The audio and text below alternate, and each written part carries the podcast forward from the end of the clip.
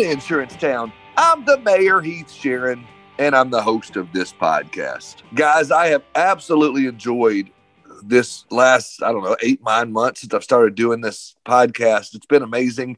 You guys have been awesome since day one, emailing me, texting me, hit me up on social media and let me know that you love the show or giving me ideas, introducing me to other people.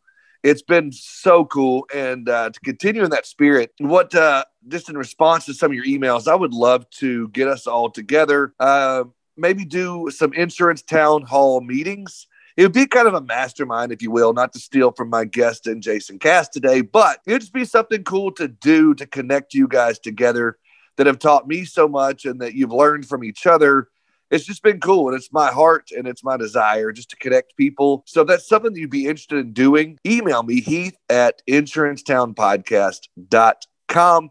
Uh, give me your ideas. Give me some thoughts. I'm looking to start some of these maybe in uh, in a month from now, sometime in 2021. Anyhow, today I've got an awesome guest on the show. But before we get there, I want to tell you about my awesome show sponsor in Canopy Connect.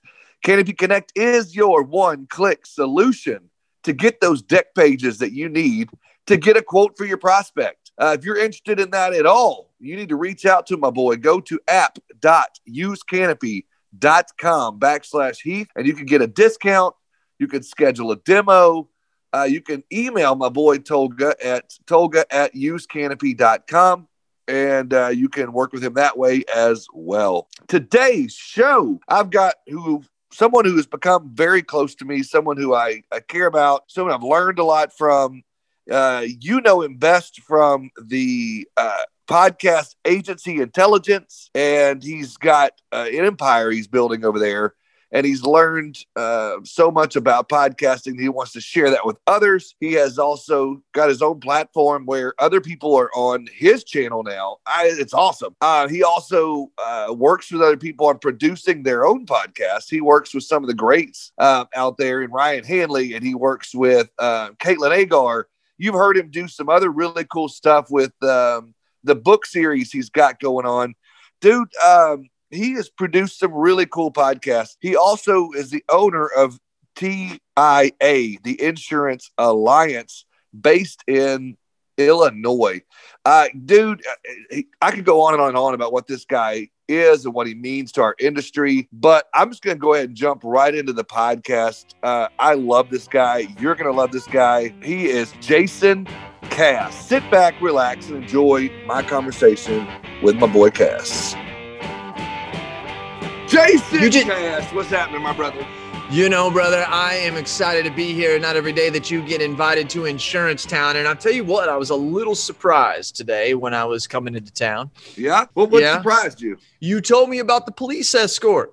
You gave Right, me a little, right. you said, Cass, we don't wait until the city limits. We want to meet you outside. And I said, okay, that was that was good. I- I was expecting one or two cars to have a plethora with a bunch of Chevy Suburbans, a little much, but that's okay. But here's what got as we started getting towards town and I started seeing all the great things that you've built, I noticed there were two snipers up on the roof. And I thought to myself, they're expensive, right? And so uh, that's what you do though to make this happen for our great industry. You know, you're exactly right. You know, I got to keep the bad guys out.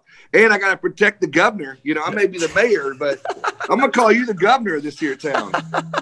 All right, all right, I'll take it. I'll take it. I got to, I got to look after you, man. I, uh, you do. I, I appreciate you coming to town and visiting with us. I do. Uh, I don't want to waste a lot of time because uh, my listeners know how much you mean to me, uh, Mhm. and so I want them to get to know you.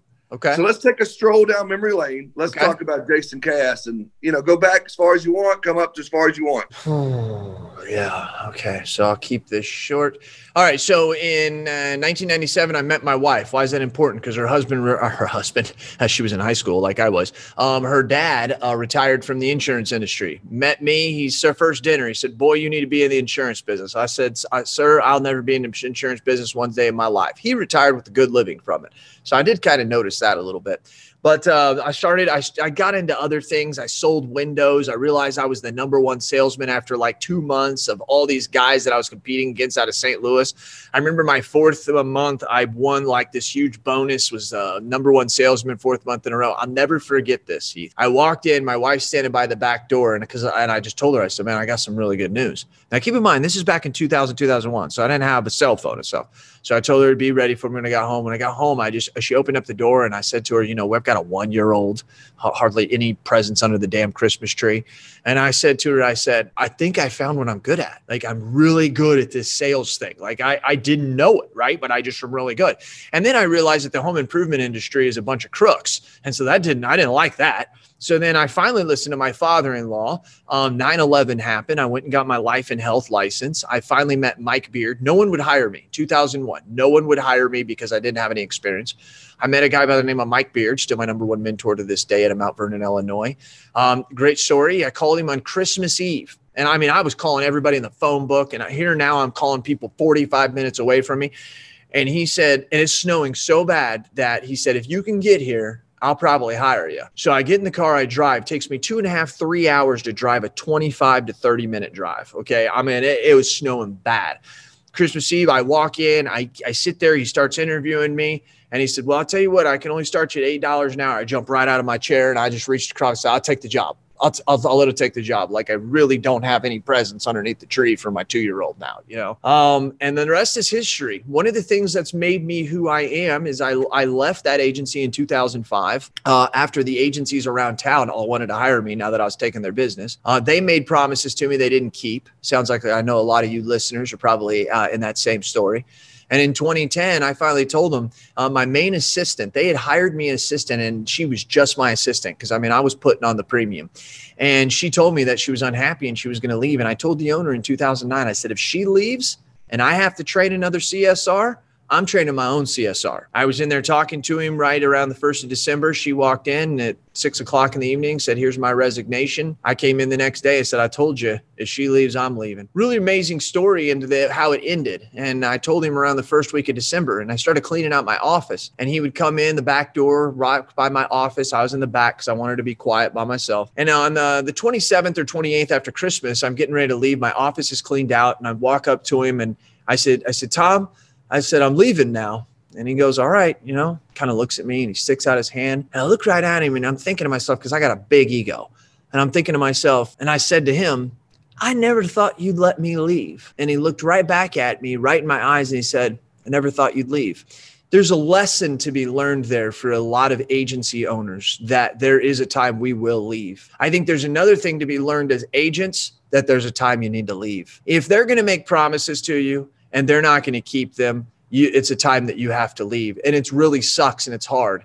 I spit that was my third book from scratch that i had to start on a non-compete in a 2500 square foot home with two car payments a house payment. I lived on a golf course. My wife said to me she said are you serious?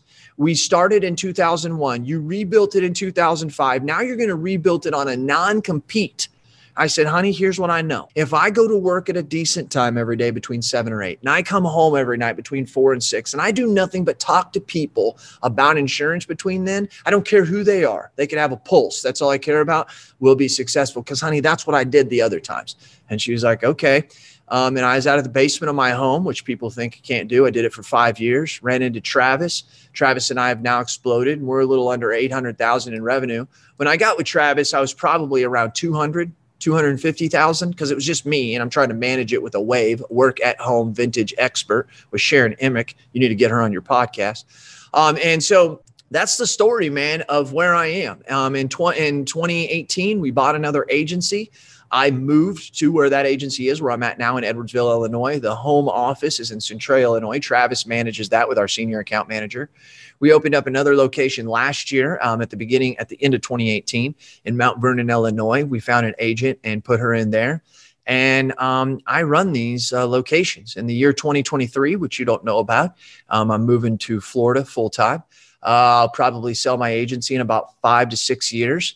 Because um, I've got a lot of other things that I want to do. I want to build churches in Cuba. I like to deep sea fish. I bought a drone that I'm becoming a commercial licensed pilot at. So maybe I can do some drone inspections, something to work for 10 or 15 hours besides David Carruthers and I being out on our boat. So that's where I was. That's where I'm going. And uh, I'm, I haven't been able to tell that story in a while. So it's pretty good. Yeah, man. That was really good. Um, now, let me ask you, uh, your wife Andrea, right? Mm, that's right. Did she did she have any? Did she work at all during that time, or were you good call? Good call. She um, actually was a cosmetologist, really, really good, really, really loves it. Just not a cosmetologist. She's really, really special at what she can do with her talents. And so she, whenever in 2010, she actually, uh, 20, 2008, my best friend is a chiropractor. He bought a chiropractor office and was like, I need someone to help responsible to help me. So he took her on. And in 2011, 2012, when I'm now getting big, but I'm at that point that a lot of agents are, right? Like I got the money coming in, but I got a shitload of service. So I got like, I need to get somebody. And the way I always see it is, is I'm straddling a canyon. I got one foot over here on one side, I got a foot on the other side, and I need to just push off and get to the other side, but I don't have enough, quite enough money that I'm scared that if I bring somebody on, I'm not, I'm going to be out of money. Right. And so um, I took some advice of my mentor, which is terrible advice, by the way. It actually worked for me, but it's not good advice overall. Which he said, what you do is you hire somebody and then you figure out how to pay them. You better be a go beep and getter, okay? Because that that takes a lot for you to give trust to somebody else and make sure you're going to do it. At the end of the day, I did it and it worked really well. It worked well for him. Um, I would say straddle the canyon, get over it, and then hire them is what I would do. Going back to it in 2012, I realized I needed somebody. And what I realized is, is like my problem was I could handle the service and stuff. Cause keep in mind, you get the best clients when you work out of your home. Why is that? Because no one knows you're there. So that means if you want to write business, you go get the business. If you're going getting bad business, that's your own dumb fault, right? Uh, what was amazing is I started getting bad business when I came out of my basement, when I had the sign outside. Now people started coming in. I'm like, shit, I don't want you to come in here. You know, I mean, you don't fit who I am. So in 2012, I said to her, honey, if you would leave your job rather than me paying somebody fifteen to twenty thousand dollars a year to help me do the finances and a couple things, just leave your job because that's all you're making at the chiropractor shop, you know, and so that's less I'm giving somewhere out. So she stayed with me. Um, controlled all of our finances for all of our companies. We have four of them. And she left in January of, I'm sorry, December of 2019. And we moved everything over to our CPA, something we had been building now she works with agency intelligence and helps the team put together all these things. She does all the show notes and she does uh, she does some shit I don't even know. The team's taking. I'll tell you one thing. I'll go back to that I find interesting because you said it was bad advice, but I've heard this advice so many times of go hire them and figure it out, and the whole concept of don't wait till you need somebody till it's too late. And so you say that's bad advice. Why, why is it why bad advice? Why is it bad advice? Yeah, Great question. Great question, dude. I drink a lot of wine and I think about this shit. The reason why it's bad advice is because the way that most people do this, not because the way they hire, it's their mindset. So they go hire somebody because they don't have enough time to sell because they're servicing. And you know what they do? They go and they hire somebody. Now it frees them up and they don't go sell anymore. They go to the golf course and okay. now, now three months later, they're having to explain to that Mr. or Mrs. Uh, why maybe I may not be able to make payroll for another week, right? And those are the reasons why. If you're, as I said, if you're a go getter and you understand that you're hiring that person because you really need more sales time, then do it. You're going to win every time. It's just 80% of the people don't think like that. They just really, really, truly don't. It's the reason why the average insurance agency out there is 35 350 to 450,000 in revenue. Because think about it, he or she, the agency owner, takes around 100 to 150,000. They probably have a full time person and a part time person, so that's probably around 75,000. They got to pay the expenses, which are probably around 100,000. They're about out of money, and anything left over, they just take it out. It's why insurance agents are bad people, are, are bad business people. I mean, they just really are. And it's okay if you if you want to take that as offensive right now because my job is to make you feel uncomfortable because that's how you learn, that's how you grow, that's how you become better. And so we have to just realize that sometimes we are. Sometimes we like running agencies and we don't like running businesses. We need to learn how to run businesses and forget about how to run an agency. That has been one of the, the staples. Agencies have always been able to, to work differently because we have renewable income. So we don't have to think any money that's left over at the end of the year that comes to us or at the end of the month that comes to us owners. That's not the way businesses run. When you're trying to um, a- analyze your ROI, you know we try to look and say like how much can i get off of that? And where we make a mistake is is we judge it by a year but statistics show us that that person's going to stay on the books for five to seven years. You know what walmart does? They look at projections of two four five ten years out and they make decisions based on that. They can make judgments and say you know hey if this guy's paying me a thousand dollars a year that's six thousand dollar client. That's not a thousand dollar and i hope i renew him here. Treat him like a six thousand dollar client client and they're going to probably stay 10 years and they'll become a $60,000 client or whatever that would be. That would be a, a $10,000 client. So these are the little things that we have to think about when we're running a business and we don't. Why? Because we get stressed out and we know that the first of the year's coming, our first of the month's coming. And as soon as the first of the month comes, by the 10th of the month, I'll have my commissions in and I'll be okay, at least for the next 10 to 15 days. And then I'll figure right. it out again. That's stressful. So, no one likes that shit. No, it really is stressful. And so I talk to agents like you uh, on a regular basis um, every day and I see, at least in Arkansas, I'm sure it's the same in Illinois. I see a ton of agencies hovering around, uh, you know, 100,000 to 250,000 in revenue. And they come to me and they tell me, Heath, I can't get over that hump. I can't get over that hump. And I think a lot of it goes back to what you and I just been talking about. But I think there's a lot of other things involved in that. Come on. I, mean, I know you've been a veteran at this for a long time now, as you just told us. Uh, what would you tell my audience listening now that's hovered around that spot, you know, say, I got to jump over that hurdle because someone may have told them higher now, figure it out later, but you're saying not to. What other advice could you give them? Hot dog. Let's go back to the beginning. Let's think about what we're doing here. We're trying to write business. I love what my buddy Nicholas Ayers said. What are we in business for? To make a profit. We are not a nonprofit insurance agency. I think that would be a good idea to key, start that. I've really thought about that and and and sketched that out. That could actually work. But You'd we're both. Yeah, but we're not. We're not. And there's where we have to start. So eh, I say this a lot, Heath. You've probably heard me say this in some of our conversations. You have agents who will sit there and brag about the fact that they have 5,000 or 2,000 clients. And then in within about five to 10 minutes, you'll hear them talk about how they hate service work. That doesn't make any sense, folks. You can't continue to take on people and not take on service. So, what do I do? I need revenue, but I don't need as many people. Okay, how does that happen? I need to increase my revenue per client. Well, how do I make that happen? In our agency, our average, our goal doesn't mean we are, we're hitting under. Our goal is a 20,000 revenue client or more. That's around 70 to $80,000 in premium. Okay, so what we're trying to do, because when you do figure out the 15%, and then we've got agency broker fees and stuff like that, we're, we're getting up there. So my point to say to you is, is how do we get over that hump? You need to readjust your what? Your prospecting list. I guarantee you, if you wrote down right now, I always want to say loyal listeners because that's that's who I speak to. But citizens, if you wrote down right now your write down 20 prospects that come to your name, like 20 people that you have seen or that you have in your lead system. Just go pick 20 right now and write down their name. And then on the side of that, write what the estimated premium is you think you could get from that, right? It's two autos in a home. I'm going to get $3,000, right? And if you want, even go high, say $5,000, right? Take those 20, now figure out the revenue from them. Take it all times 15%, take it high. Now, look at what each one of those averages are. I guarantee you there's somewhere between $300 to $600. Let me tell you a little truth of the matter when you talk to Chris Paradiso. If you're making between $300 to $600 commission annually on an account, it takes you 1.9 months before you make a dollar. That's one, strong. One year, nine months before you make a dollar. And there's people right now that are absolutely arguing with me, and they're the ones most stressed out because and they are the ones that are calling me complaining they can't get over that hump. They can't get over that hump. So, what do we do to answer that question? To summarize it, change your prospecting sheet. Make sure everybody on there is at least a thousand dollars in revenue. And God damn it, you know what'll happen?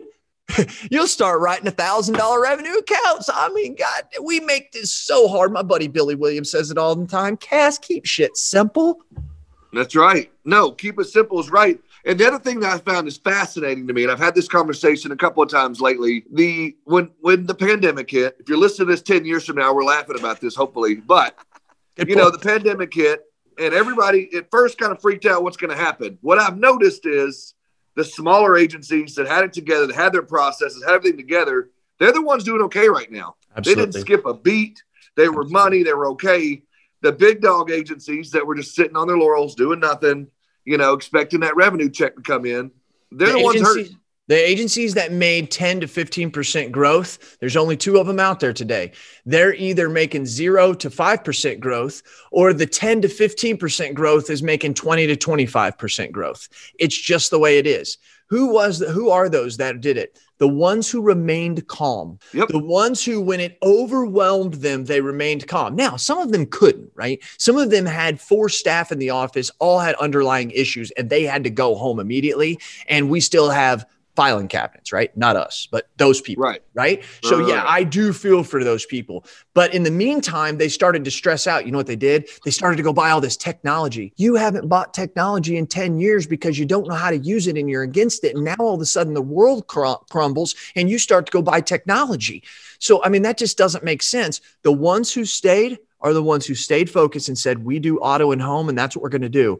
And matter of fact, there's a bunch of agencies that are closed right now, and those people aren't getting service. Let's reach out to our customers so that our customers know that we're here for them. And then when their friend is talking to them about, man, I can't get a hold of my insurance agent or my lawyer or whatever, they say, hey, by the way, I'm with Jason Cass. He's up at the Insurance Alliance. He just sent me an email saying that they're open. You know, those are the type of things that we got proactive on because in the COVID, if you were reactive, you got about zero to 5% growth. No, you're right. And, you know, I'm, I'm glad in a certain sense that I was not an agent at the time that I'd switched over, made my career move because my biggest you know, sales tactic for me was getting out in front of people. I, I was the, the, the mayor, so to speak. I was in front of anybody and everybody could get in front of. I was at every networking event, every chamber event, every ribbon cutting. I was in front of people at all times, anytime I could be. As you said in the early days of your career, if I can get in front of as many people as possible and I can do those things, I'm going to be okay.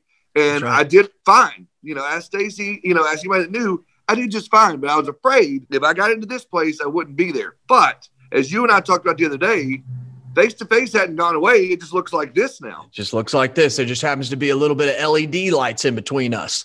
Word. Yeah, that's right. That's right. No, it, it it's exciting, and, and and and it's exciting because I just did a podcast with the CEO of Thimble. He wrote something on Medium, um, and I and I maybe I need to send this to you so you can put it in your show notes or whatever. But he really, really wrote in May about going through what he went through as a CEO of a large company in 2008 and then what he writes about what he's going to do to be expected. And it's really cool now, eight months, seven months later, to read that because he talks about staying calm, staying focused on on your um, on on on um, on all the other things that people are getting freaked out about. What I really thought was the most important, and I'm starting to run into this in a lot with these CEOs that I talk to, they all talk about sleep. They really beeping do. They all go to sleep between seven at night and nine at night and they're all getting up between 4:30 and 5:30 in the morning. I tell you what, when you lay the metrics and you pull out the algorithm, it's pretty overwhelmingly glaring that these people who are high achieving people are getting that. I'm going to say this to your citizens and I'm going to and I'm going to get a little feedback from this. I believe if you are trying to say that you're going to be successful because you go to bed at 11 or 12 or you go home at 11 or 12 and you wake up at 4 or 5, you won't be successful long. You're burning the candle way too long. And I think that there's a lot of stress that's coming out of that. You're probably losing time with your family. Um, and and I and, and these are the things that are important to these CEOs. This is important to them, not only because they get that me time from 4:30 to 6:30 before everybody wakes up, but also it allows them to be a frame of reference throughout the whole day. And the last thing that he said, which I thought was important, was is in the time of chaos, you have to rely on your habits and routine. Loved that. Loved that, dude. Because my buddy Billy Williams, you guys know I always talk about Billy Williams because he means a lot to me. Um, Billy always says, Cass, you may think you need a routine and you may think you need habits, but you already have them. Think about what you do your first hour of the day. I guarantee you, Cass, You're doing the same thing. God damn it, he's right. Every day. And then what time do I normally get to the office? What do I do when I get to the office? What are my first tasks that I do? What time do I usually go to lunch? Where do I usually go to lunch? How do I usually drive back to the office from lunch? What am I doing? You see what I mean? Like we're already doing these routines. And so when he said that to me, it was like, okay, now he said, Cass, now that you recognize that, just change one thing. Four or five months later, change another thing. Billy says me this all the time, and it's hard to believe, but all you loyal, uh, loyal listeners, all you citizens, this is true. I'll turn it back over to you. Sorry that I'm stealing your show. I just, I'm, I'm Dude, really, you really got. That's why I brought you on. You really got my brain going. Um, I can't remember what Billy Billy was telling me. Oh, Billy told me that Cass, there's no way that you should be in the office after one. That's what he told me. So for the last 10 years, I've known Billy since 06. I saw him speak at a, a national uh, or a, an African American national conference or something like that. I just butchered, butchered that. But it was a very, very great conference. And he was there in 06 and I was amazed by him. So I've always followed him. And one of the things he's told me for the last 10 years, he says, Cass, the day you stop selling policies is the day your agency explodes. Travis and I look at each other. Travis is my business partner. And we look at each other like this dude straight lost it. We finally listened to him in 2017. Agency exploded. Agency exploded because what we found out is what CEOs say. My job is not to sell policies. My job is to make sure that you have everything that you need. Now, I want to do something real quick, brother. I got to do this because I actually shared this with the mastermind. It was an article, and I'm terrible at names. My loyal listeners know that. So, citizens, please bear with me. But you know the CEO of Zappos? Yeah. And he just passed, right? And, uh, Right. and isn't it unbelievable how we never know people's true story until it's too late? Until it's too late. Right. Gosh, I didn't realize he was. I, I knew about Zappo's story, but I didn't realize about his story. But here's one thing that he said, and it really, really rocked my world when he's talking about the way that he looks his life as a CEO. Okay. And it's real, real short. But here's what he says I think of myself as a leader and more of being almost an architect of an environment that enables employees to come up with their own ideas and where employees can grow the culture and evolve it over time. And it's not about having a vision of this is our culture. Now, listen to this. This is the powerful part. Maybe an analogy is if you think of employees and culture as plants growing, I'm not trying to be the biggest plant for them to aspire to be. I'm more trying to architect the greenhouse where they can all flourish and grow. That's what Billy was telling me. Yeah. Billy was telling me you're trying to be the big plant and make everybody look at you and say, and not not an ego, but trying to be the leader, right? To say, hey, I work hard, I do all this stuff. And at the end of the day, my staff don't give a shit. What they want is they want the technology to work. They want processes in place. They want to understand that they have incentives. They want to know what part of the empire is mine for me to grow, right? That's what I have to do. That's where I am, in my opinion, the governor. It's whatever you want to call it or anything. It happens to be that I am building an empire. The five truths of insurance, flexible schedule, financial freedom. You're going to be a community contributor. Number four is the most important empire builder. And number five is mentorship. Why is number four this most important? Because it's not you building the empire. It's your people. Flexible schedule and financial freedom is you. The next three, contri- community contributor, empire builder, and mentor, those are for somebody else. And, and I get to allow people to say, This, Marvin, this is your part of the empire. I'm depending on you to grow it, right? And I'm going to give you the tools to grow it. I'm going to give you the bulldozers to make the streets. I'm going to give you the guys to erect the skyscrapers. Hey, Sarah, over here, this is your part of the environment. Or, uh, it's not me to be the greatest leader and show them that I can build an empire and they need to mimic it. And when he said that, that was really, really impressive to me. That was really, really impressive to me. Yeah, and that's the thing. Going back to um, a buddy of, of ours, uh, and you quote him a lot too, is Wesley Anderson was talking about on my show, and he was on several weeks back. Um, that when you go into you know a restaurant, the cook's not out there bussing tables, or the owner's not out there, you know, greeting people, or you know, sweeping off the sidewalk, or doing things like that. And when you go into agencies and you see the owner is at the front desk and in the back quoting things and doing all these other things, those are the owners that are not doing very well. Those are the ones that are failing, or those are the ones that are struggling because, you know, and he was coming at from perspective of hire a VA. But from our perspective, we're talking about now, you know, as that agency principal, what sounds like you're saying is, you know, you've got to, as you're building that empire, is uh, give your people their tasks, uh, give the agency their you know, their roles and their ideas and let it kind of sit back and let it run itself Uh, the greenhouse effect, so to speak. And it sounds like what you're saying. And I think that's, I think it's a brilliant, you know, message that you heard from Zappos, from Billy. And it's cool that you're oh. wrapping your head around that. Oh, I do, and and you know, here's where I actually wrote an article on this, um, and because I talk about things that um, that people don't ever want to talk about. They say these nice little sayings, but I break them down. Don't work on your business or work in your business. Work on your business. We've all right. heard that, right? What the yep. hell does that mean? No one has ever broke that down. That's what they say. Jason, you need to work on your business, not in your business. And that's what Billy was saying. Yeah. And, and here's what we all have a job. We all have a job, Heath, in the office.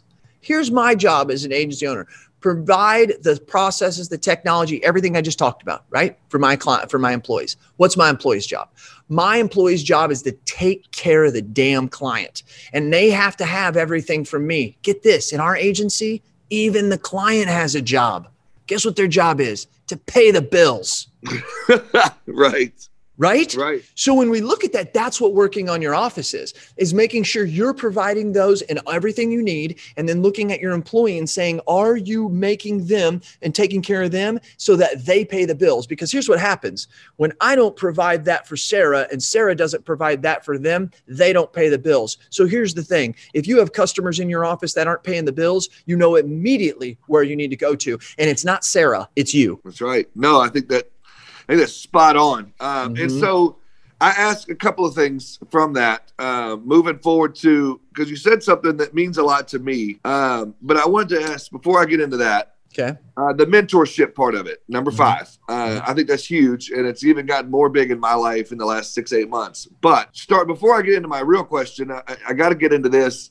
Do you see mentorship as something you should be doing within your own agency, or with others outside of the agency, or is there a mixture of both? So I think your your mentorship more in an agency has to be vision driven because that's who we are. And I really don't really care about all the specifics of what they do because I'm not really good at that. That's why I'm the leader and I'm I'm not working for somebody else, right? So to answer that, I want I'm going to get training. I want them to know my vision. I want them to understand it. But for instance, we are hiring Kelly uh, Donahue Piro in the month of January, February, and I believe March, three months. And we're hiring her so that she can do that stuff because that's where it comes from. Think of your kids. They don't listen to you. They listen to you till you're about six or they're about six or seven. But then amazing is they go play baseball for another coach for a year and all of a sudden they get better right? Yep. I learned that shit real fast. And I'm thinking to myself, wait a minute, I'm not a bad trainer. That's what, that's what, that's what, oh, this is my new thing. That's what agency owners are doing. They won't get training because they think they're a good trainer. And you know what? A lot of times they are. The problem with it is, is the person you're training doesn't see you in the light that maybe other people see you. You know what's really funny as a side note? I get speaking gigs everywhere. Did you know I never get speaking gigs in Illinois? no. I don't ever get them. You know why? Because they all know me they've all drank beer with me until three o'clock in the morning. So it's not like I, I lost that edge with them, right? They don't see me as a mentor or somebody cool. Like they're the ones that call me and make fun of my podcast because they know they can, right? Because they're like, oh, here goes Cass with this podcast, you know, and it's like, Adam, shut up, dude, you know, but you don't get that. That's what we're getting in our offices our office. That's why you have to get somebody else. Billy Williams also says, I, I'm sorry, guys. You can tell, he's my number one mentor. Um, he, and when I say mentor, he's the one that's number one that's helped me build my business to where it is. Um, and I totally forgot what he said. I've got a couple things on discipline I want to talk about that I think Billy talks about. Um, and then also getting off the phone, but I don't, I can't remember what Billy just told me about the other thing. It'll pop up. So best answer. Sorry. That's that's ADD coming in at you. It is um, ADD. It is. It is. There's squirrels everywhere. So uh, back to mentorship a minute because I got to put this train back on the tracks a minute. That's what it is. I, I want to get into mentorship. Did you remember what Billy said? Mm-mm, not yet. Okay, because you said that's what it was. Okay, so mentorship. One of the things that I find fascinating, uh, especially during this pandemic. I hate to keep bringing that crap up because it sucks, but it is. But it's it's it's a good thing. It's a blessing in disguise, honestly. But so six months ago, seven months ago, um, actually, we'll go back a year. A year ago, I had a, a dream. I wanted to have my own podcast um, because of people like you that have influenced me. And I and I him hauled and dicked around with it, didn't do it. And my wife finally came to me and said, "Okay, if you're gonna do it, you know, poop or get off the pot," you know, and was like, mm-hmm. you know, really pushing me. And you've got to know my wife a little bit. She's, you know, fantastic woman yes, she is. She's a pusher and she's she wants the best in people. So she was like, dude, do it, you know, quit talking about it. So I finally did it. And, you know, we, we could get into the whole power podcasting in a whole other day. But through that, through the pandemic, through all of that, um, you know, I, I got to know you and I was a little starstruck at first because I've been listening to you forever. Mm-hmm. Uh, but during that time, uh, and you didn't even know this or want to do this, but you became a mentor to me in the podcasting realm. And it just started off as me reaching out to you somehow. Uh, we just started talking and getting to know each other. Now we talk on a pretty regular basis. Um, Very much so. I probably bugged the crap out of you asking you so many questions, but we have some fantastic conversations. And through this new medium, you and I've never met face to face as far as in yeah. person. Yeah. But we've got we've met many a times this face to face. Very much. I find that fascinating, and we talked about this the other day. First of all, thank you so much, loyal loyal listeners and citizens. You know, this guy means the world to me, and I appreciate that. And I know you've been a mentor to many others. Uh, I, I don't think that we're going back to physical face to face anytime soon. You know, I think the mentorship role is going to have to change, and I think that our industry is going to have to continue to evolve. Uh, I've said a lot of shit in the last five seconds. But I, I kind of want to hear your thoughts on some of that uh, as far as you take that from a mentorship perspective, or you could take it from uh, how much you love me, or you could take it from, I'm just kidding, uh, or you could take it just from a, a, perspective of the new norm, so to speak. I want people to experience what I have experienced. In 2000, right. Cass never thought that he would be where he is, you know? Right. I mean, I'm 42 years old, and I'm and the only reason why I haven't moved to Florida and and enjoyed the things I do is because I got a son who's a sophomore. That's the only reason. I'd be gone right now. Um, and I'm going to start another agency down there. Uh, David Carruthers and I are. Um, but mentorship means a lot because this is why I do what I do. You can go to castcalendar.com. It's open 24 hours a day, seven days a week, and you can put time on my calendar, 20 minutes. You can select it. It's it's open to anybody. Some of the other ones are restricted, but it's open to anybody. Um, I have five slots a week that are open for 20 minutes. Every week those things are, are are filled. If you go there right now you won't find a slot until february. Why am i saying that? I want people to realize i get upset when someone leaves this industry. I don't care if you're 65 find another job or you're 25 find another job. This is the greatest industry in the world and i want people to know about it. So if i can mentor them then that is going to be that is going to be unbelievable. And that and that is great to me. It also allows for my business community to start seeing who i am. I'm not talking about a contributor. I'm still talking about mentorship. Because i have young people who are 30 25 40 going dude how have you done it? You know i don't think that you're like the greatest thing in the world. That's not what i'm saying. But you've been doing it for 20 years most businesses file after five to 10 years. You've been doing it, right? So that's the mentorship that I love the most about it. I really, really, truly do. And I also learned from, I have a podcast from four years ago. I think it's called The Greatest Mentor Ever. And his name is Mike Beard. I mean, he was the one who originally hired me, and uh, he's still one of my best friends today. Um, we were just together last week. I, I really, really lean on him. Um, he's retired now, uh, but uh, mentorship he had no idea how to mentor somebody, but God, he did it perfect. He did it perfect. He made me believe in the young agents. He made me believe in getting with other agencies owners, cut, cutting uh, down the curve. You know, he used to take me with him, and I do this with my producers when we're talking about mentoring. I mean, he just grabbed me and say, "Hey, come on, we're going." And right before we'd walk into a commercial client, he'd throw me a bunch of ACORD apps, and this was at the beginning, and he'd say, "Sit in the back of the room, shut up, and take notes." And in a nice way. Mike doesn't talk that way, but that's what he'd say. So I'd go in there, he'd do the inspection, he, I'd follow around. You know, I just wasn't allowed to anything. And then after a couple months, then I could start asking questions because I start hearing the same things. The way that he trained me that there's only 10 questions that somebody asks you. And as long as you know those 10 questions, you're going to sound like a rock star. It gave me all the confidence that I needed to have. He threw me directly on the phone because he knew that that was the freaking battleground, right? Where everybody else is like, oh, they can't answer the phone. They can't be sending emails. Billy Williams will tell you one of the first thing that he has any of his people do is he has them the first month that they're with them, they do nothing but send emails. That's the way that they start to be able to communicate with the client. It's easy for him to hold accountable. So mentorship is a huge thing, dude. And I don't consider myself mentoring you, Heath. Um, I just consider myself you just reaching out and saying, Hey, how can I be better? And I know that you're building authority through podcasting. I started this in 2013 and I understand that podcasting has changed my beeping life. It really, truly has. Um, and I just hope, I just hope that other people realize this and and th- this podcasting's not going away. And there's 15 of us right now and there's going to be 45 of us here pretty soon. We may not yeah. all be mentoring the insurance industry but we'll be mentoring and building authority with somebody. Yeah it's wild uh, that you know i started this thing in march no april sorry. April and in a short amount of time uh, my listeners have grown. That's all good and fine but the people that i've met and the relationships i've built and like you said the authority that i have uh, established and, you know, I've been at this business for damn near 20 years. But uh, uh over the last six months, I've grown my authority outside of Arkansas and Louisiana and more than I ever have. And the people that reach out to me, as you know, you know, our emails, you know, we get emails every day as, as podcasters, we get text messages, you know, things like that. And it's amazing. And, you know, I didn't plan this, but I do want to talk about this for a split second because I know it's something that means a lot to you. Come on, well. I'm not going anywhere.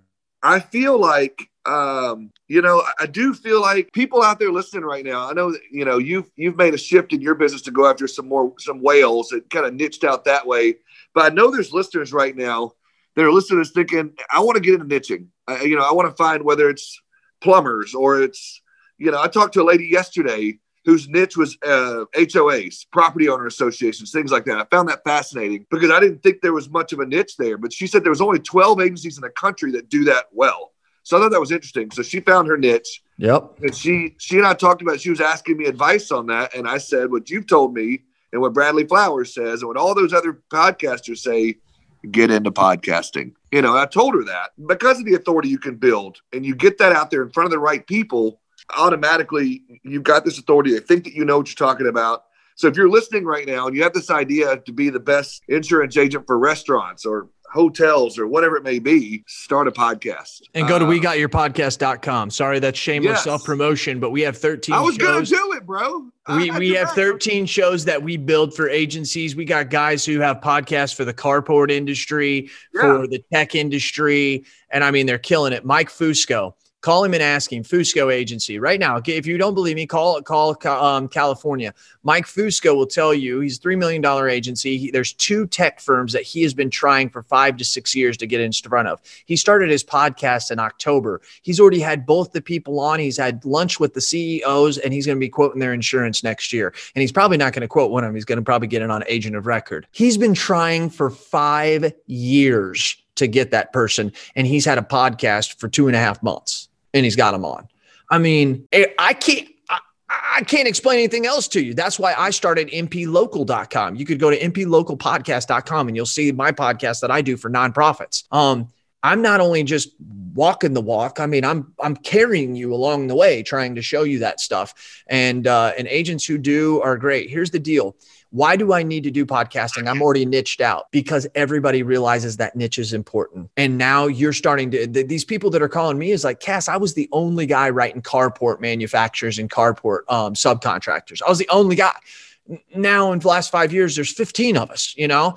But here's now, now he's created this authority that when he calls in, people know who he is. And when he's competing against these other four or five, it's kind of like, yeah, yeah, that's cool. But I know this guy. I listen to him every morning. You know what I mean? Hello, hello. This is where things are are are coming in. One of the well, things. Go ahead.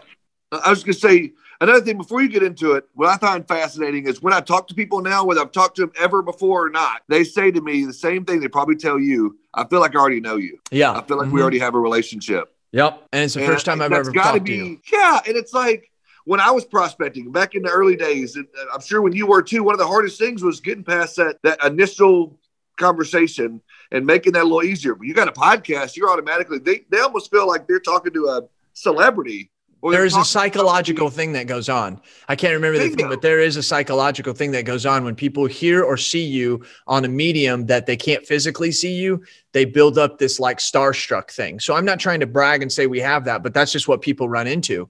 Um, they really truly do. I'll tell you another thing. It's very similar to this. In 2007, I ran for city council uh, because I just wanted to try it. I actually won and then lost by 13 votes at the recount. I'm not even shitting you. I'm not even crapping you. It's probably the Democrats. They have this fraud everywhere. No, I'm joking. I'm joking. I'm totally joking. Okay, so anyways, but um, one of the things that I noticed, and this is this was something I didn't realize happens, like after you're run for office, everywhere you go, everybody knows you, but you don't know anybody. And they'll come up to you and they'll be, I see you at Walmart. They'll be like, Oh, Jason, hey, man, I want you to know I voted for you, man. I really like your message on that. And it's just like, Hey, uh, you know, am I supposed to know you? I'm not trying to be rude, you know? And then the guy every once in a while go, Yeah, I gave $200 to your campaign. And you're like, oh shit, you know, but that's just the way it is. It's the same thing here. It's the same thing here. One of the things I made a note on, and I, I don't want you to steal this, but you went back to Jason. There's those people who are trying to straddle this, um, uh, uh, the cave or the the canyon and one of the things I want to I want to I want to hit on that because we didn't get to, to say it and I wrote it down here was what Billy Williams talks about the four levels of discipline. I think it's understand and it's important that your citizens understand this because this will help you not have to hire somebody if you look at it from this way you may be able to get away with another two, six, nine months before you have to hire that person. So if you're right there, think of this. Think of your discipline. Think of your discipline. Now, if you're like anything else, when Billy starts talking, you're thinking, oh shit, I already heard this before, like discipline. Yeah, I got to have discipline.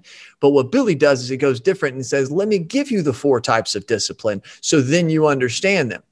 First type of discipline is called self accountability. Billy will tell you it's the worst form of discipline there is. You will let yourself down every time. You just will. There's going to come a point in time where you're supposed to go to an appointment, but your buddy calls you once you go to golf ain't gonna happen. Just you're, you're gonna go. It's just the way that it is.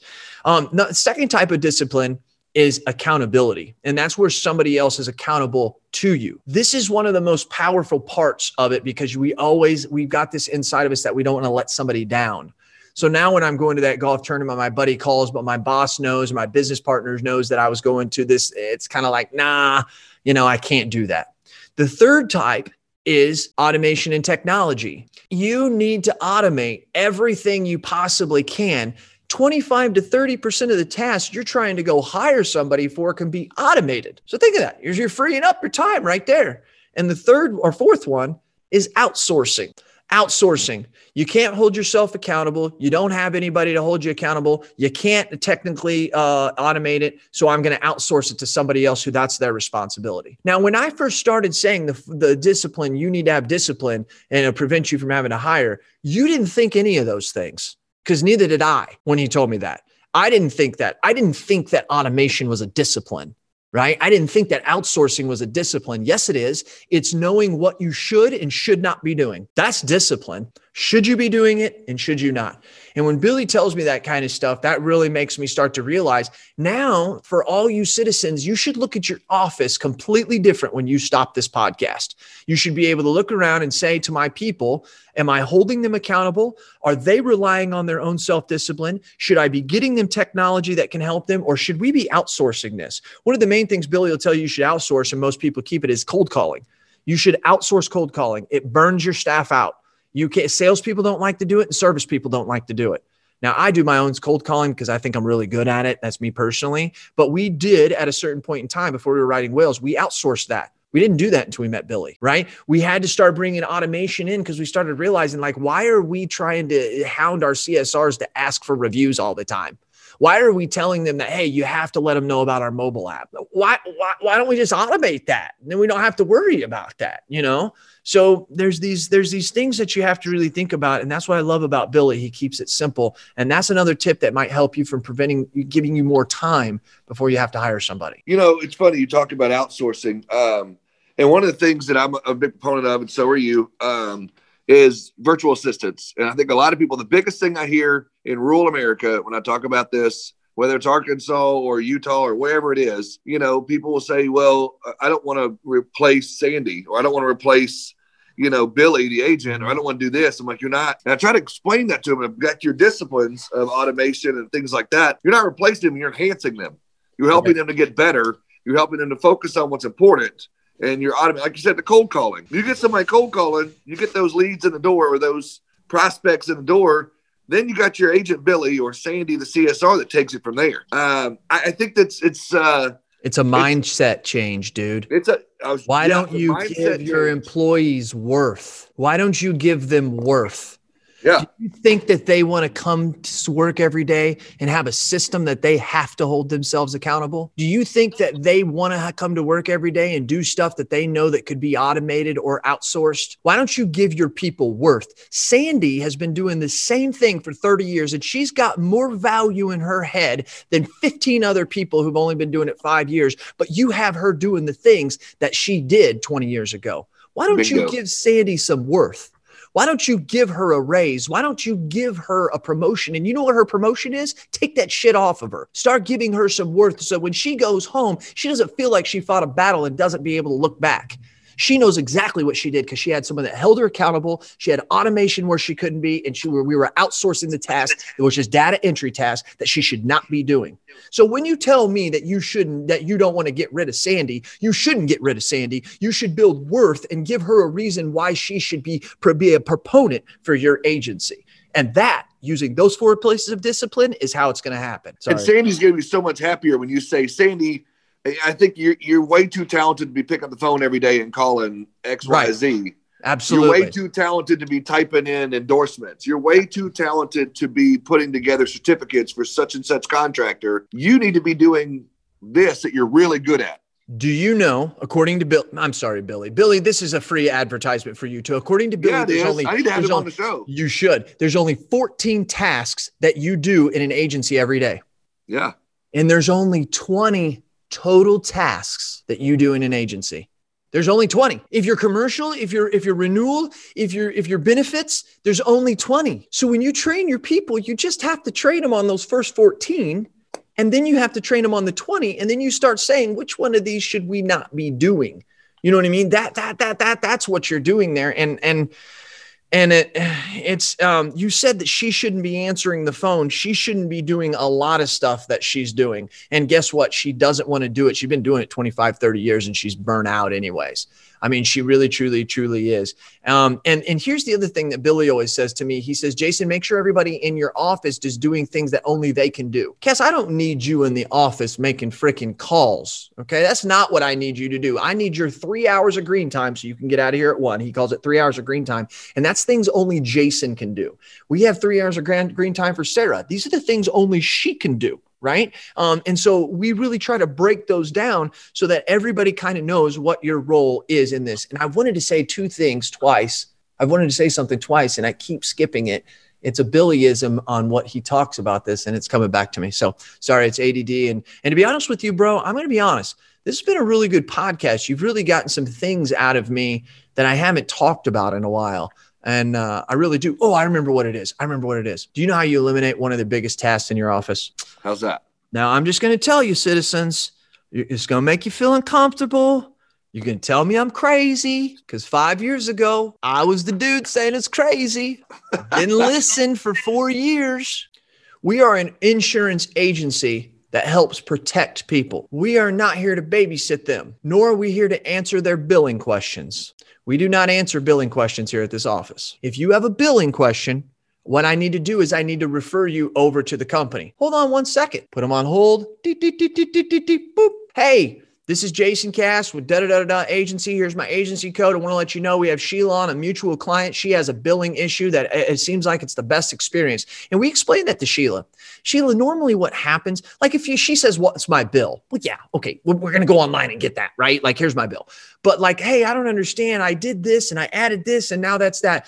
All you listening here, citizens, what happens in your office? You call the company or you listen to their story, then you call the company. The company says, Well, we can do that, but we've got to do this or that. Then you call the customer back. You say, Well, here's what they said. Oh, okay. Then you call the company back. That is a nightmare. What you do is you explain to the customer, We can be more than happy to help you with the billing, but here's what we found to be successful. Here's what our customers have told us is the best.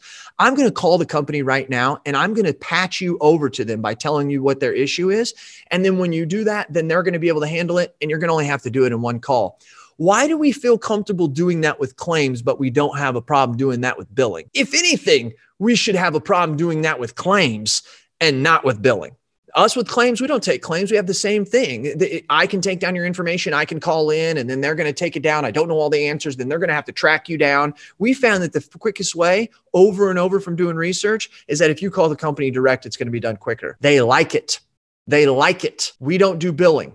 I know that all makes you guys feel uncomfortable right now. It did to me too. But in 2019, we stopped doing billing calls during COVID.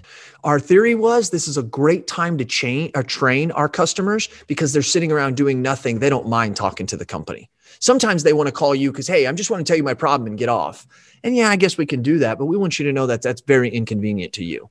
Very inconvenient well, to you. Always, I shouldn't say always, but most of the time, when you go that back and forth, as you mentioned a minute ago, there's always going to be some question that they wanted you to ask the company that you didn't ask, or mm-hmm. the company wants you to ask, and then you're stuck being that middleman. You spend. I've talked to many agents that have said, I spent four hours handling one problem, putting one fire out. You're eliminating yeah. four hours of work. And you know what? It's always the same people. So if they get yes. mad and they leave, or you can fire shit? those people. Yeah, who gives a shit? You know, get yeah. get on down the road because it's always the same people. You know. Now, do we have? We don't. We don't lay out our A clients but we kind of know who they are. Yeah. And when they call in, we yeah. may we may act a little differently with them. But once again, where we may is we just may stay on the phone, but we're still getting billing on the phone. I want this to be a smooth process for this dude. He pays us seventy two hundred dollars in commission revenue. I want this to be smooth. You know what I mean? So I'll sit on the phone and just hit mute, sit there and listen to the thing, and they're like, "Oh, Jason, this." I'm like, "Oh, oh yeah, yeah, yeah." I mean, if it's a big client, I'm I'm doing it as well. I mean, we're talking major revenue here. You want to get away from the three to 500 revenue clients, you start treating them like $7,200 clients. That's, that's the, that's, that's the, that's the key. That is the key. That is um, the key. It is. That key. is the key. So, uh, what I want to do, speaking of key, uh, that's a great segue. It's like I almost planned that with you, but I didn't. you didn't. Um, I, am gonna I'm gonna sit back, give you the keys to the city. You've given us a whole lot of nuggets. You've killed it in the last hour. You're right. Uh, we put together some good stuff. Uh, that's why I invited you on. Uh, you've meant a lot to me over the last six months of my life. And I look forward to the next 60 years when we're sitting around talking like this on whatever the newest platform is at that time. But I do, I do want to hit mute. I want to sit back, hit mute, and I want you to just, you know, whatever's on your heart, whatever's on your mind, uh, I'm giving you the keys to the city. I'm gonna sit back and shut up. Basically, everything that I said is um, it's kind of look like looking at best practices. Best practices are important, but you're looking at results from the past. Always remember that. So when we're looking at how we're trying to go forward, you can listen to all the stuff that I just said and you don't even really need to remember it. You can listen to this podcast again, or you can just call Billy Williams or some of the people and the resources I gave you. But I want you to know where we're going. It's important to not look at where we were because, in a way, where we were doesn't dictate where we're going. I've said it many times that I think in 500 to 1,000 years, I told you this yesterday when we were on our call, Heath, that they're going to look back at 2010, 1990 to 2010, and they're going to say that was it. Can you remember that before? Can you believe that before 1990, they had to make decisions on their own with their own brain? Can you? We're going to be able to look back and say AD and BC before internet, after internet, BI, right? AI, ironically enough, after internet. Well, may have to use that as a podcast one day. But anyways, you you have to look at that and you have to realize like that is where we are. Zig Ziglar said that if you're a frog and you are inside lukewarm water, and or excuse me, if you're a frog and you're dropped into boiling water, you will hop right out of that. But if you're a frog and you put them, and none of us is a frog, let's just say we have a frog, and we put it inside of a pot and we slowly turn up the water, he'll cook himself to death. Right now, we're cooking ourselves to death. And it's okay. I don't want to say cooking ourselves to death, but right now, we don't realize the temperature is changing drastically. If you popped us out of 500 years from now and dropped us in now, we'd hop right out because we'd be like, holy cow, that's too much. And to be honest with you, what is funny, the, the, the, the frog will hop out of the water. Like you can literally drop them in boiling water and they'll hop right out. It's pretty amazing. Um, it's on YouTube. There's a YouTube video, except they don't kind of show you the end of when they slowly do it. But I want you to understand it's called the Great Separator. What we're looking for in the past used to be customer service. Then it was customer experience. Today, customer experience is being multiplied easily by technology, by automation, by outsourcing, by those disciplines we talked about. So we have to look at where are we going? And we have to understand that it's what people are expecting is what you have to deliver. You have to be able to deliver what they're expecting. And sometimes that's easy. Here's the hard one. You have to be able to deliver what they're not expecting. That's the tough one. When a fire occurs on the north side of a mountain in, in, California and the alarm goes off, there's insurance companies that are tied into the national system that knows immediately when a fire is reported because it goes to a national system. So media and everybody knows that is, uh, a, they're tuned into that. They then immediately can do an, a satellite view of that whole area. And by looking at the winds and the way they're coming through, they can send text message directly to all of their insureds that are in that area saying, hey, depending on where you are, there's a hit, there's a fire on the other side of the mountain and you got about 30 minutes to get out of there. Now don't worry about it because we understand that you need to get to a hotel, but that's okay. We've already got a hotel for you here. And the next text you're going to get is going to be your confirmation number. And don't worry about it. You need to get to the hotel, get off the uh, get off the the the the uh, mountain, and don't worry about getting something to eat. There's a buffet already there for you that we have planned. And your grandma, she's 78. We know that. Got the ambulance on the way. That's giving them things that they're not expecting. That's phenomenal when you think about that. When you think about having a health insurance plan that allows them to track you on an Apple device, to where when somebody calls you or you get a call from the gym and the gym says, Hey, Heath, you haven't been into the gym in a while because they're tracking that. And they got a nudge from the health insurance company that said, Hey, we're giving him a discount based on him going there three times a month or a week. So we need you to send that out. But he's sitting there with the kids, right?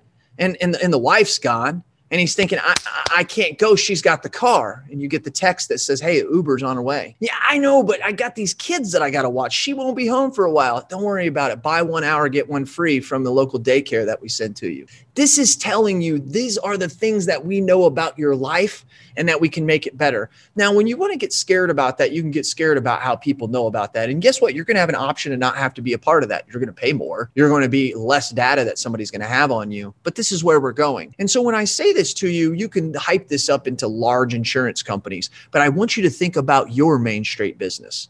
I want you to think about the business that you have to run and how does that happen? It's going to happen through technology. The AMSs that are here don't allow you to capture it. They allow you to capture categorical data. That's your phone numbers, that's your addresses.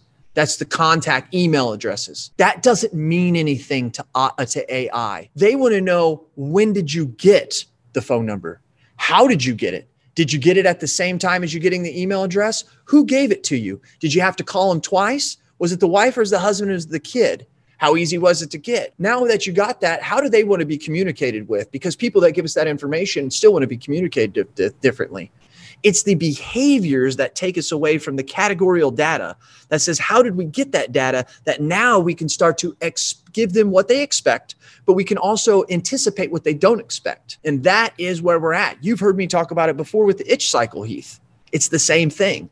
It's about knowing what somebody wants based on the data that's there. And that's where technology is going to have to help you. And this is where applied, this is where Vertafore, this is where Hawksoft, this is where EZLynx, this is where every management system out there right now, everyone can't do it. Why can't they do it? because it's got to be your data. It's got to be your data. And when it's your data, like it is now, Applied literally has to redo a contract with you and say, hey, did you know that now it is your data, but we're going to share that data with other people? Are you cool with that? I guarantee you there's a lot of agents that aren't. Because why? Because they don't trust the carrier, but they don't trust if that's really their data or not. You've got to start looking at systems that say, this is your data. I use Veruna. This is not a Veruna commercial, but when you're asking me about the future and I tell you technology, this is what we use. Do you know that right now there are about I think around 150 to 200 agencies that are on Veruna. And do you know those 100 to 200 agencies are the only agencies in America that own their own data? They own the data. That means an agency could come to me, a company could come to me and say, I want to have every piece of information I can get on a 27 year old female, and I can sell it to them per laws of what I'm allowed to do, but I can sell it to them. You can't do that today. It doesn't work that way because there's nothing being done. That's what Neon does it controls when that categorical data is coming in and out of your management system. It's controlling and trapping the behavioral data that is then sent through AI to help us make better decisions we are then all connected as agencies of neon agencies. We're going to be 3,000 of us in about two or three years. And not only are we sharing information in our own agency, but now we're going to start sharing with each other. I'm going to be able to see that in Springfield, Illinois, two hours north of me, there's an Erie agent, and I'm going to be able to look at his and how he goes through his data and how he makes things work and say, well, why does it take him a day and a half to do an endorsement with Nationwide, but it takes us three days? We're going to be able to learn from each other. Who's going to benefit from that? The client is, the agency is, the customer is. I'll end with this. What will the future look like? In the 80s, the agent and the companies jived fine. In the 70s, they did. In the 60s, they did. But when technology came around, the agent wasn't able to follow along with the carrier. So what happened is is these technology companies came up between us. The cool part is now 20, 30, 40 years later, we as agents are not removing them from us. But what we're doing is we're putting them on the same vertical plane as us or on the same uh, horizontal plane as us. Everybody in the future will be on the same playing field. No longer will carriers come into you and give you data on what your agency is doing. You're going to flip it around and say, here's the data of what we're doing, and, and here's how you're affecting our agency. That doesn't put us over the carriers. That puts us on the same playing field as the carriers. When we can allow that we don't need technology because we have indie tech and we don't need insure tech that now puts us on the same playing field. Companies want that. They want that and they don't know how to get it. And that is the great separator. So, Cass, what do I do with that? Start looking at technology. I'm going to give you guys a heads up right now. If I was looking at moving as a management system in six months, I wouldn't do it. I'd hold on. I'm telling you, there's things on the horizon that are going to absolutely blow your mind. And I'm telling you what, they ain't coming from Applied. They ain't coming from Vertafore. They're coming from Hawksoft. They're coming from EZLynx. The ones who understand independent insurance agent. So, once again, dude, I hope I didn't go on too much. I just want them to understand the future is vital for this. It got sped up with COVID. I can't say it anymore about how important it is the future of independent insurance agents. And I am committed, and Heath is committed because we want you to have the life that we've found. I completely agree. No, thank you. I, I like you, am absolutely in love with this industry. I have been since I got into it. Um, I, I, I love what you just said and we are committed to that, and I am committed to that. And so, thank you so much for coming on the show today. Thank you for hanging out. What I do want you to do though Love is, if people do want to get a hold of you, mm. I want them to be able to find you. Mm, mm. Uh, yeah, yeah, yeah. Another shameless self promotion. You were talking about mentor. This is yeah. why Mastermind's growing, bro the mastermind is growing because it, it's a $99 is what you pay per month. We take all the money and we throw a brain share at the end of the year in Puerto Rico or wherever. It's not about that. We believe as independent insurance agents in that thing that you need to put skin in the game. So if someone doesn't want to pay $99 a month, that's their loss. But today, when we don't have conferences, we're having meetings in there, Facebook Lives. I mean, be honest with you, we're not missing a whole lot other than that true face to face shaking your hand giving you a bro hug. So check that out. Go to insuranceagencyintelligence.com, insuranceagencyintelligence.com. Check it out. And how can they get it? Can you give out anything like a, an email address or something for yeah. you? Yeah, Jason, Jason at agency-intelligence.com. Jason at agency-intelligence.com. Um, uh, or, you know, you can find me on Facebook, or you can also go to my calendar, casscalendar.com. You can fill, it, sign up for a free 20 minutes. You better get on there because, like I said, I'm booked out, but I'll, I'll, do it. I do it for five agents a week. So, yeah, dude, I think that's incredible. So, thanks again, bro. I really, uh, I look forward to talking to you later. Uh, you know, again, thanks, brother. No, thank you for all you do. And I want you citizens to know that you guys are very, very lucky to have somebody like uh, Heath on here. And, uh, and we know that you're dedicated to the insurance industry. Your wife lives it and breathes it. You live it and breathe it and God knows your kids probably will one day because they're surrounded yes. by it. And we could only hope that, right? Yep. Isn't it crazy? We hope that our kids follow in our footstep in this. If you're an airplane mechanic, do you get excited that your kid becomes an airplane mechanic? Right? I don't no. know. Maybe you do. I don't know. But I know you get excited if your insur- your kid is. Why? The five truths of parents. Yep. Thanks, buddy. Thank you, buddy. Thank you so much, guys, for hanging out with me and enjoying a good conversation. I hope that the content we brought made you a better insurance professional. Guys, uh, if you have an idea for your own show, please reach out to my guy Ryan over at Ready Set Podcast. That's getreadysetpodcast.com, or you can find Ryan on Facebook, Instagram, Twitter. Uh, look for Ready Set Podcast, or you can look for Ryan Mayfield. Guys, he does a great job, and I'd love for you to reach out to him. That is uh, Get Ready Set Podcast.com, turning your brilliant ideas into a reality. Thanks again, guys. I look forward to hanging out with you next week. Merry Christmas.